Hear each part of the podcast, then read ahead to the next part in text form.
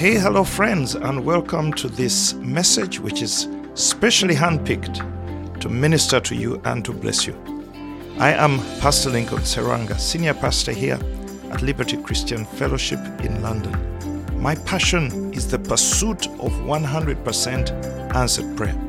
If that sounds like a good subject to you, why don't you follow me at lincolnserwanga.com and also find me on Facebook, Twitter, Instagram, and other social media where you will be able to find other messages as well as find access to short courses, coaching opportunities, and more. God bless you as you listen to this message.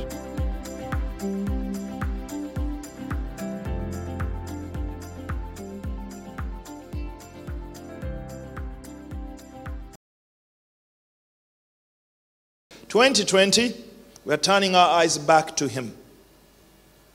We are putting Jesus at the center of it all. And um, three areas of focus likeness, leadership, and life mission. You saw that in our announcements. We are now featuring a leadership moment. And today we were learning from the, one of the most successful um, CEOs in our generation, who's uh, deceased now, but um, Steve Jobs uh, explained that at Apple computers they have no committees.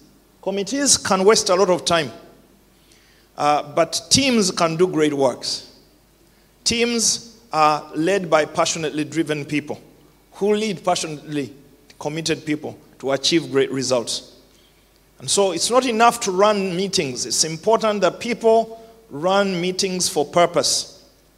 And as we saw, uh, great leadership happens when, after the meeting, no one has to chase after you to remind you of the very tasks you accepted to do. So we are creating a leadership revolution at Liberty. We need to grow in our leadership. We cannot be chased around all week by somebody to remind us of our own duties when we accepted that we are going to do them. So we want to build an organization that is strong on leadership here at Liberty Christian Fellowship. We agree on what we're going to do, we get it done. So this, this year we are pushing on leadership likeness, leadership, and life mission. And later today, after I preach, and I'm going to try and behave and preach shorter because I wanted to expose you to some music here at LCF. So we have a guest minister who's going to minister to us in music. And these are men on mission. And I'll introduce him briefly before he sings as we receive our offering. Perhaps he will do two songs for us to enjoy. Are you ready? Did you bring your dancing shoes by any chance? Yeah, we have to do some dancing. This guy knows how to dance. Okay. Um, I want to speak on Jesus. Everybody say Jesus. Jesus. Say that name. Jesus. Jesus, not just the J E S U S, because there are many people in South America called Jesus. The name Jesus is named freely in South America. So the magic is not, the power is not in J E S U S, it's behind the man, his mindset his lifestyle, his value system, his action. Amen? And this year we are daring to turn to him. And today I want to labor, uh, in the few minutes, God help me, on defining him some more. We need to redefine him and embrace him and pursue him. And so there's something that we can call the process of the making of Jesus. Allow me to put it that way. Jesus is not just the Christmas baby. The fact that a star leads the wise men and that uh, angels sing and that uh, a virgin bears him and the prophecies are fulfilled, that is not enough to define him. Because the reason we gather here today was not just because Jesus was born. He was born, remember, we agreed that he was born, but then he grew up, presented in the temple, age seven, as every child would be, circumcised, and then brought back age 12, age 13, presented before the Lord. And we know that past that moment, the Bible says he returned with his parents and made himself subject to them Jesus is not an automatic result. There's a process in the making of him. As our Messiah, as our Lord, he had to learn obedience. He had to align to the will of the Father. So if after a wonderful birth he had become a drug addict, if he had rebelled against the will of the Father, he would never have been the Savior of the world, and that Christmas story would have fizzled away. The Christmas story had to be vindicated by a lifetime, a lifestyle. And that's what I'm speaking about today. So he returned and made himself subject to his parents, and we also learned that he grew in favor, as the Bible says, with God and with man until he shows up at the river Jordan and he again makes himself subject to the ministry of John the Baptist. And John the Baptist tries to correct him. He says, You are greater than I. You can't baptize me. I need to be baptized by you. But he said, We must fulfill all righteousness. The point I'm making identity is not enough, it must be aligned with conduct mindset and behavior. And one of the dangers of our time is the grace message in which we, are, we sometimes elevate the love and grace of God above our need to make alignment in how we think, how we speak, and how we live our lives, so that the purpose of God may be prospered in our lives. Can I get amen so far? Did you navigate the introduction? Yeah? Amen. So there is such a thing in my mind as the process, the making, the shaping of Christ. Not that he needed shaping, he just manifested his truth. But we that are made in his image, that are made to be made in his image and likeness, need to understand the process. So I'm taking you to Matthew chapter 4 and verse 11, verse 1 to 11. Do excuse us, the um, projection on, the, on my right suddenly went after the worship. I think the it reached its uh, sell by date or throw by date, so it's gone out. So you have to turn your neck hard to see this other screen. Matthew chapter 4, verse 1. So Jesus comes out of obscurity, he steps out and is baptized in the river Jordan by John the Baptist. What happened when he was baptized? The Bible says heaven opened and a voice spoke from heaven This is my beloved Son, with whom I am well pleased. Do you remember that? It's not where we're starting to read, I'm starting a little earlier. But you know the story. This is my beloved Son, with whom I am pleased. Heaven opens, and the Bible says the Spirit came upon him as a dove. As a dove. And so, Jesus, full of the Spirit, and under the affirmation of the Father, then comes to chapter 4, verse 1. And Bible says Jesus was led up by the Spirit into the wilderness to be tempted by the devil.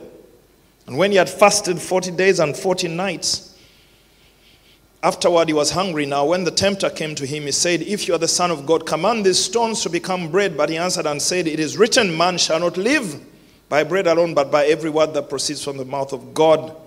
Then the devil took him up to the holy city, set him up on the pinnacle of the temple, and said to him, If you are the Son of God, throw yourself down, for it is written, He shall give His angels charge over you, and in their hands they shall bear you up, lest you dash your foot against a stone. Jesus said to him, It is written again, You shall not tempt the Lord your God. Again the devil took him up on an exceeding high mountain and showed him all the kingdoms of the world and their glory, and said to him, All things all these things I will give you if you will fall down and worship me. Then Jesus said to him, Away with you, Satan, for it is written, You shall not, rather, you shall worship the Lord your God, and him alone you shall serve. And then the devil left him, and behold, angels came and ministered to him. And we know that from that moment, Jesus returns from the wilderness, and the Bible says, in the power of the Holy Spirit. And now his ministry begins. The product is ready. Do you know that for every product that is made, finally there is a testing process? In assemblies of cars and gadgets, the microphone I'm holding, everything here that is potentially a gadget, that is practically a gadget, Everything after manufacturing must be tested for purpose before marketing. So the making of Jesus culminates at this point. Yeah? Culminates to this point where the Bible says the Spirit literally drove him. The Bible shows us he was driven into the wilderness. It was a compulsion that God is saying, now let's do this. The purpose of God is there. Prophecies have been made. People have made sacrifices. Children have died. They died under Herod. Prophecies have been made. This is the moment that everyone has been waiting for in history. But it is not ready until this man, the hope of the nation, is driven into the wilderness, a bare, plain, empty place, that the product may be put to the test. So I'm preaching under the subject, the big three, if you're making notes. These are the big three. And I feel that they are the big three areas that we need to keep our focus on in the battle of our Christian walk every day, every year. These are the big three. These are the big three areas where we must constantly rise above and renew ourselves. Now, I must say straight away before Jesus is tempted and tested, heaven opens and God speaks his pleasure over him. This is my son. I am pleased with him. God is the only examiner who gives you the certificate before the exam. I'll say it again. God is the only examiner who graduates you before he trains you. So he declares his pleasure over Jesus before he's tempted in one area. And you see, the baptism of Jesus represents for us the born again experience, the second birth. Because the Bible says, believe and baptized, and you will be saved. Believe and be baptized, and you will be saved. So in his journey, for us, figuratively, the baptism represents the pleasure, I mean, the, the point of our conversion. And at the point of your conversion, how many of you are born again in the room and you're not ashamed? I got born again 1981, the month of March. Some of you are still vegetables and, and carrots, and you are, you're not human beings yet.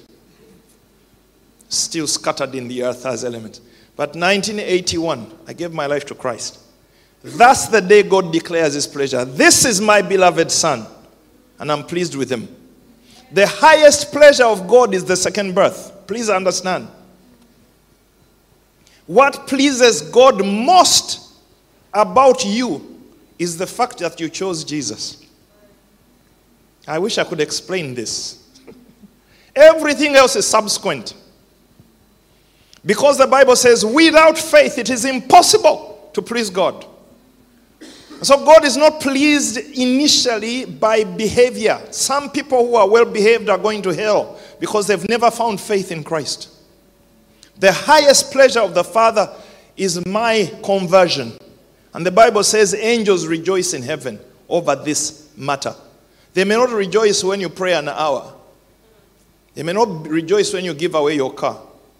But they will rejoice when you say, I open my heart and I surrender to Jesus Christ as Lord and Savior. The greatest pleasure of the Father is salvation. And if you are in this room and have you never opened your heart to Jesus, I challenge you today to give your life to Him. Jesus is celebrated before He's tempted. Now tell your neighbor for me, help me to preach to your neighbor. Tell them before you are tempted, God celebrates you. Eh? God, God is crazy, slightly crazy. he gives you the certificate. And I, want, I have better news, even deeper news for you. It is first class degree. As far as God is concerned, everyone who is in this place is a first class student. Ay. As far as God is concerned, we are the best. We are the creme de la creme. We are the best. Tell your neighbor, you are the best in the earth. Eh? You are chosen. You are elect. You are preferred.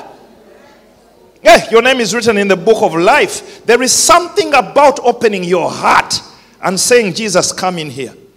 It is not for ordinary people, it is for special people to come to that decision. If you made that decision, great things are written about you.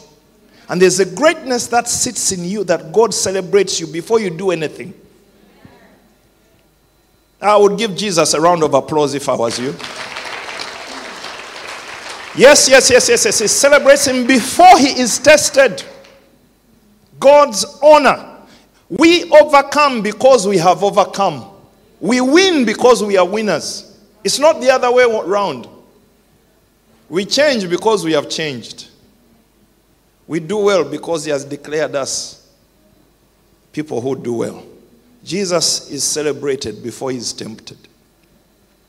I don't know who I'm speaking to today, but some of us have been lied to that you are equal to your temptations, that you are equal to your weakest moment, that you are equal to your lukewarmness. God hangs a certificate in heaven and says, That one is blood washed. That one is a conqueror. That one's a devil chaser. You are here being buffeted by the devil, but God insists that you are an overcomer. And you need to get up and become who He declares you to be. So Jesus is declared the winner before He enters. Then He faces three tests. And I want to run through them quickly. The first, there are three areas. Let me summarize them quickly. Number one, He is tested on appetite. It's the first A. You will be tested on appetite. Appetite refers to desires of the body, desires of the body, cravings of the body, food being chief of them. Food is the great leveler of the nations, rich or poor, whatever age. Once food is put in question, people get into panic. We're talking about the basic needs. The very basic definition of humanity starts with appetites, chief being food. And so, he is tested on appetite. Number two, he is tested on affirmation. Affirmation. And I'll explain that. And thirdly, he is tested on ambition. Appetite, affirmation, ambition. Let's start with appetite. The passions of the body, the things we enjoy in our body. Food being chief of them. Jesus is fasting. There's no food in the desert. And so he becomes hungry. And immediately Satan walks in because this is the first area of our test. In our pursuit to serve God, to live for Him, to become overcomers, the first hurdle is the hurdle of appetite. And it represents not just food, it represents all the pleasures of the, of the body. Sleep is the other one. Have you noticed how sweet sleep is? My goodness, sweet, uh, sweet sleep. Sleep can be sweet. The sheets, the blanket, the warmth, the cuddle. Oh my God. Some people say my hobby is sleep. I've had a few people call, admit to me, Pastor, my chief hobby is my bed. when the sweetness of the bed penetrates the very bones, and you feel like I don't want to wake up forever. If somebody could pay me to sleep, I would do a great job, you know? A sort of sleep, entertainment. Hmm? The other pleasures, sexual pleasure, food, sleep, any other appetites anyone knows about? Hmm? What's that? Shopping. Oh my goodness. It was the ladies who accepted, who admitted. The Pleasures of this world. And it's funny how people become depressed because of the pleasures of this world. And people fight God and spit in God's face because my appetites are not being met. It's the first one. That is nursery. The appetites of the body are the nursery temptation. That's the first one. We are not ready to be manifested to the earth in all our glory until we've resolved appetites and put them where they belong. Jesus answers Satan, Man shall not live by bread alone, but by every word that proceeds from the mouth of God. Man shall not live by bread alone, but by every word that proceeds from the mouth of God. There's so much insight in there. Insight number one is provision is equal to listening to God. Hmm? The counteraction is the voice of God. Man's appetite, greatest appetite, should be to hear the voice of Almighty God. Our greatest hunger. And it must be wired into us to the point are like, have you ever craved for food until you come? Me, when I'm hungry, I shake. I don't know what you do. I, I come to a place where I'm just shaking. And I don't mind whether it's junk food, whether it's healthy or sugar food, I just need food.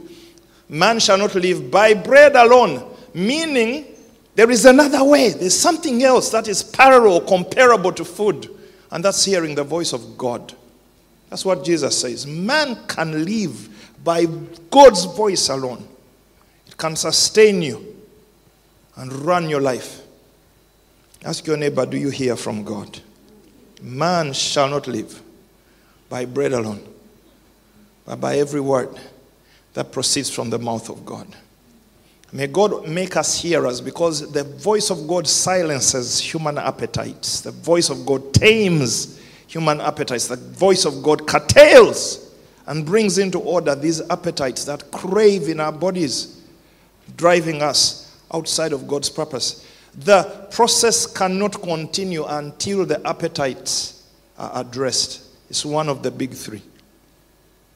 Can I get an amen from God's people? Man shall not live by bread alone. And I don't know who's facing an appetite challenge right here. What I've found is until you graduate from the appetite school, you cannot engage the higher issues of life. You cannot really move into the greater issues that we have to face. Amen. Number two, affirmation. So the devil takes him from ground level to the highest place of the pinnacle of the temple. And I like the symbolism of this because Jesus, it's almost like that the temptations here show you, okay, let's move away from what looks very carnal and very physical. Let's become a little spiritual. So he takes him to the temple, takes him to the pinnacle of the temple, the highest point of the temple. This temptation is very spiritual. And it becomes biblical. He said, It is written, He will give His angels charge over you. It becomes spiritual. And the greatest temptations are become enshrined here at church where Satan uses the church and the structures of the church and the dynamics of the church and the issues of the church. And then he puts you in a temptation. He says, Do this. He says to him, Jump. Hmm? God will send you angels. He's using promises, He's using scripture. And I tell you, friends, when we graduate from sensual temptations, we come into spiritual temptations concerning the very Word of God. And most believers are stuck on temptation too because they are putting the Lord to the test. Jesus said, You shall not test the Lord your God. Because what Satan is saying, make God huh, run after you. Make him run after you. Do stupid things and he will come catch you. You know, they will bear you so that you do not bruise your foot against a stone. Make, make sure God delivers you from pain. Let, you, you, you need to sort this out once and for all. Is God going to catch you? Is God going to deliver you? Is God going to make sure you do not get hurt? This pain temptation is the, one of the biggest in the world. Pain. Everybody say pain. pain. The pain temptation, the deliverance question Will God bail me out of trouble? I cannot move forward until I get a guarantee. I need affirmation. That in any problem, God will bail me out. Before, before I get into trouble, He will come catch me. Are you there? this is a big Pentecostal temptation. And most of us came to the Lord to be delivered from our problems. And He becomes Je- Jehovah, our deliverer. And we have a problem worshiping Him unless He pays my bills and heals my diseases and, and makes sure no one breaks my heart. And no one betrays me, no one backstabs me, no one lets me down. My businesses don't fail. I cannot be hurt. Are you there? Angels must look after me, make sure I do not stumble. After all, I'm a child of God, and the scriptures say, It is written, Lord, didn't you say in your word? We take the very promises that are meant to become our deliverance, we put them around our neck and we jump. And we put everything to the test. The Bible says, You shall not test. Jesus says, You shall not test the Lord your God. God is not some kind of experiment. It's not some kind of situation. It's not some kind of it's not some kind of arrangement in which, in spite of the errors and the difficulties of the earth, I must be preserved from all pain. I told you, I don't know whether it was you I was talking to, but I was talking to somebody about a girl I, I talked to in, um, in Rwanda. She came to see me after I spoke to the singles. And she came to me quite irate, quite tense. She told me, Pastor, I'm not going to get married. I said, Why? He said, I don't want to get hurt.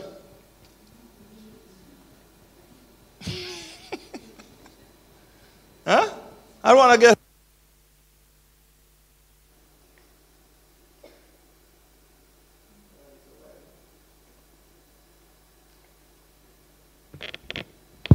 It's back. It's back. It's back. I hope it stays. How many of you want to get hurt? Anybody here want to get hurt? We all don't want to get hurt. But how many know pain is here to stay? Shake your head with me. It hurts to be alive. It hurts. And if you want an insurance policy against pain, you just die.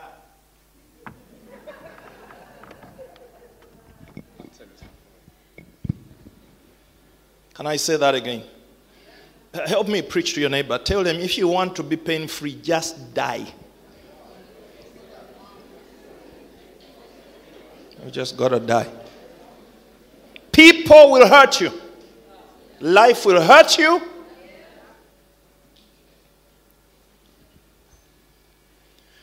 Pain is real, it's here to stay.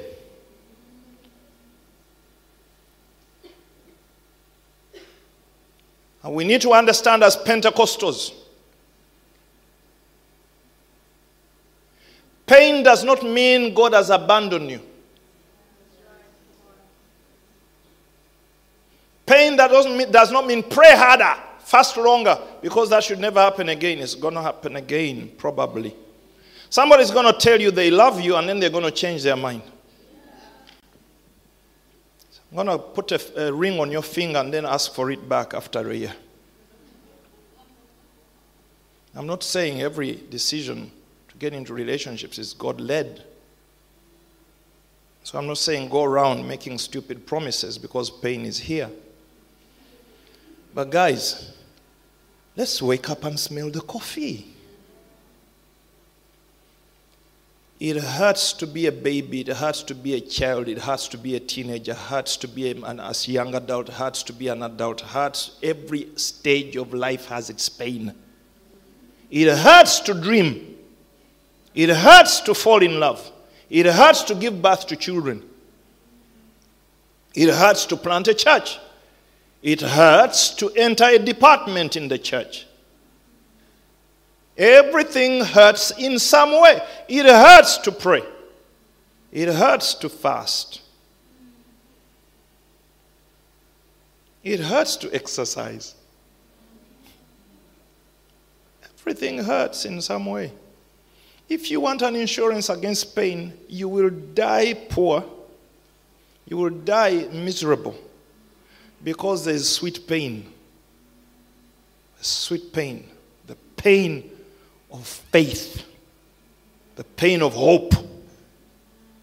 the pain of adventure. And there are things God is going to step back from and watch you go forward with no insurance and no guarantee. And this is the battle between Job, arguably the book of Job is written before any other book. Satan comes to God and says, This man's worship is zero in quality because it comes out of a bubble.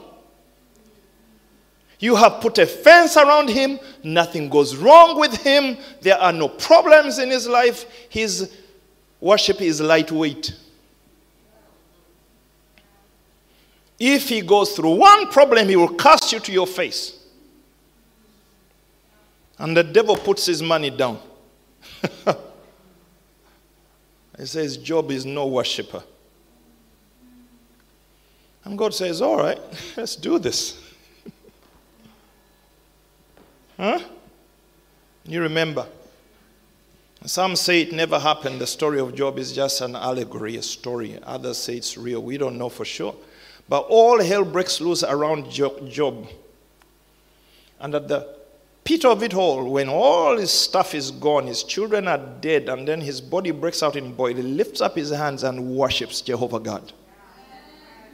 That's the first book of the Bible. He worships God.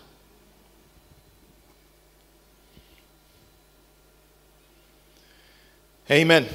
So every New Year's Eve we chant and we sloganize, we confess. Let me tell you, friends, we are not trying to inoculate ourselves against pain. I want somebody to suffer for me. I want somebody to pay a price for me. There's no value in life without adventure and risk and daring. Hmm? Come on, is anybody hearing me? You've got to learn how to break out of the safe enclosures of life. Oh, no, no, no, I can't do that because I'll be hurt. I may be misunderstood. So I told this girl in Rwanda, Are you a fool? Pastor, I can't. These boys, they're heartbreakers.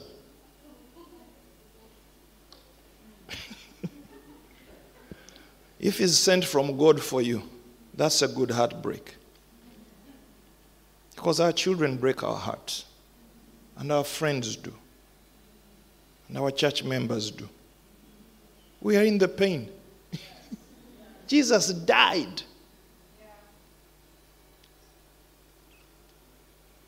So, I shall not tempt the Lord my God by asking him to give me an insurance against pain. I will dare. I will dream. I will get up again. I will declare war. I will set goals. I will fall in love. I will give birth to children. And I will dream. I will start companies. I'll invest money. Come on, if I perish, I perish. This is what Esther said. He said, You guys fast, I'm going to the king. If I die, I die. The world is shaped by people who see something bigger in life than pain. You cannot sit there waiting for somebody to deliver you from your own life. We must determine 2020, I'm going to get up and pray. I'm going to get up and dream. I'm going to start again. I'm going to try again. I'm going to serve again. I'm going to love again. I'm going to venture again. I'm going to do something. Because life, life is bigger than avoidance of pain. Some things are more important than safety. Can somebody give Jesus a wave? Are you ready for war? Are you ready for war? Even God is a man of war. The, the greatest dare was to create you. But God decided he rather fights with sin and death and destruction than miss out on knowing you. So he creates us and gives us free will. And look what we've done to him. and he will not stop. He says, They are gone crazy. I'm sending a savior. huh? And you make stupid mistakes. He says, I'm going to wait for you. Get up. Get up. This hurts, but we've got to do it. It's a second temptation, friends. Many believers are stuck at temptation too, still waiting for a pain free world. Some of us fled Africa and came to Britain thinking there would be inoculation. We have British problems now. British problems. huh? Come on. Come on. Come on. Come on. Check your neighbor for me. Tell them, wake up, wake up, wake up, wake up. Get on with your life. Get on with your life. Get on with your life. Shake off the pain. Shake off the pain. Heal yourself. Cry a little. you can even have a month out. After you've done your month out, get up. Comb your hair. Wash your face. And declare war again. We are here to stay and we are not going out. Satan, we are sending you an email right now. Hmm? We shall not tempt the Lord our God. We shall not turn Liberty Christian Fellowship into some stupid insurance company which promises people that if they come here, they will never suffer. We go through trials for Him.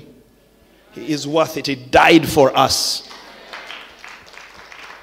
We shall lay our lives down for Him as well. I need to finish soon.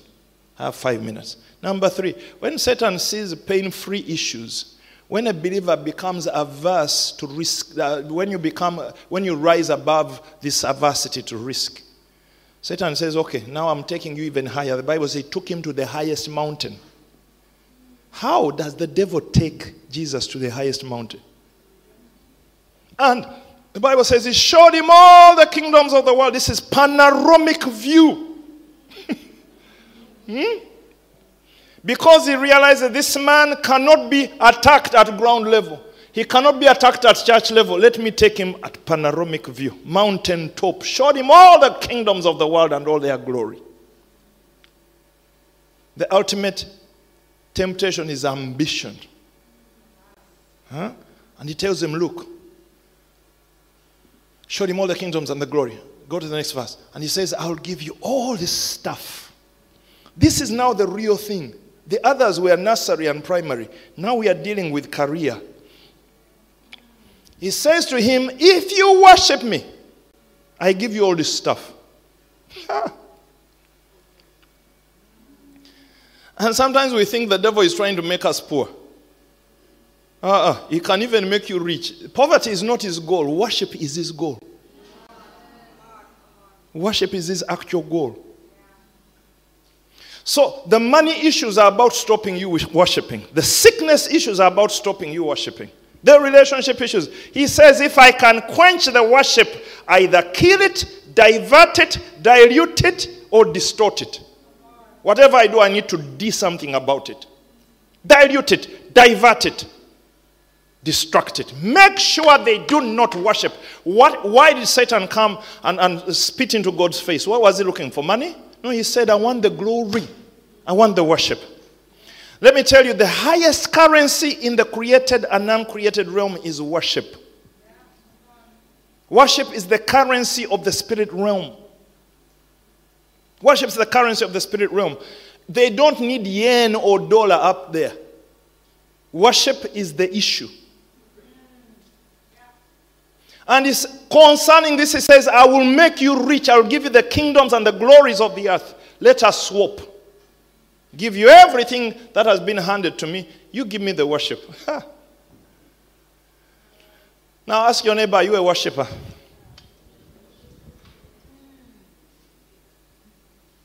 Hmm? Are you a worshiper? there, is, there is a call out. Satan says, get their worship at any cost. Get their worship at any cost. Stop them worshiping. And you need to understand worship is so precious that Satan risked everything to get it. And now he's showing his real hand. All along, he was going for the worship. Believers, your worship is the most contested things in earth in history. Your worship, and let me tell you what, your worship is completely unique. No one can worship like you. You cannot hire a worshiper, hire a worshiper.com, even if you started It does not work. Worship is personal. Worship has a fingerprint on it. Uh, worship has an identity. There is a voice only I can create. There is a sound only I can create. And when you do not worship, a vacuum manifests in the heavenlies. Both demons and God look at that vacuum. When you do not worship, no one can worship for you. No one can. There is a part of God's heart only you can touch.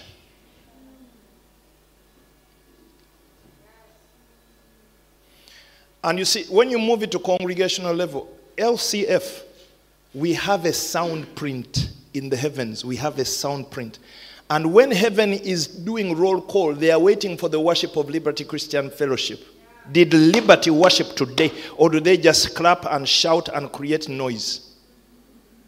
No one can worship on our behalf. We cannot delegate it to the World Church. We cannot delegate it to Life Christian Center down the road. God says, Where is liberty? And where is their sound? And that's why Satan will rise and attack our worship teams, confuse people. And I want to thank God for a dedicated worship team, a dedicated worship team at this church. Yeah, need to celebrate in a special way this young woman, Evie. Because keeping the worship team of a life of a church together, our worship pastors here, keeping the guitarists and the drummers and the singers, not singing and just making noise, worshiping, is the ultimate battle of every congregation. The big three, my friends. Number one, appetite. Number two, affirmation. Number three, ambition. So close your eyes where you are. Because Jesus comes out of the wilderness because he answers those questions and deals with them.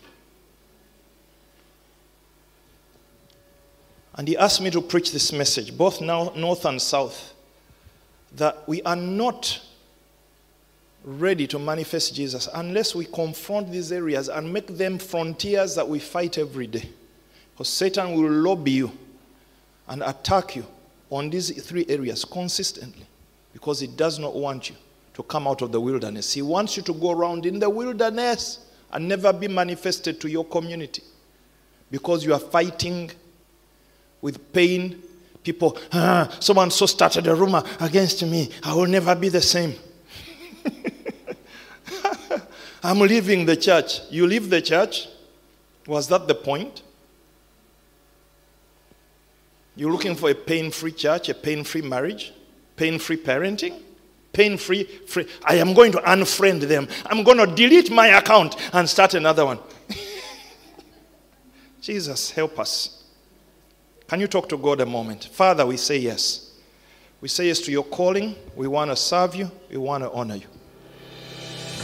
Today we ask for your help that we may serve you in a way that honors you and glorifies your name. Deliver us from the lies of the wilderness. Make us overcomers. We want to serve you and glorify your name. You receive the word of the Lord. Him a round of applause. He's worthy.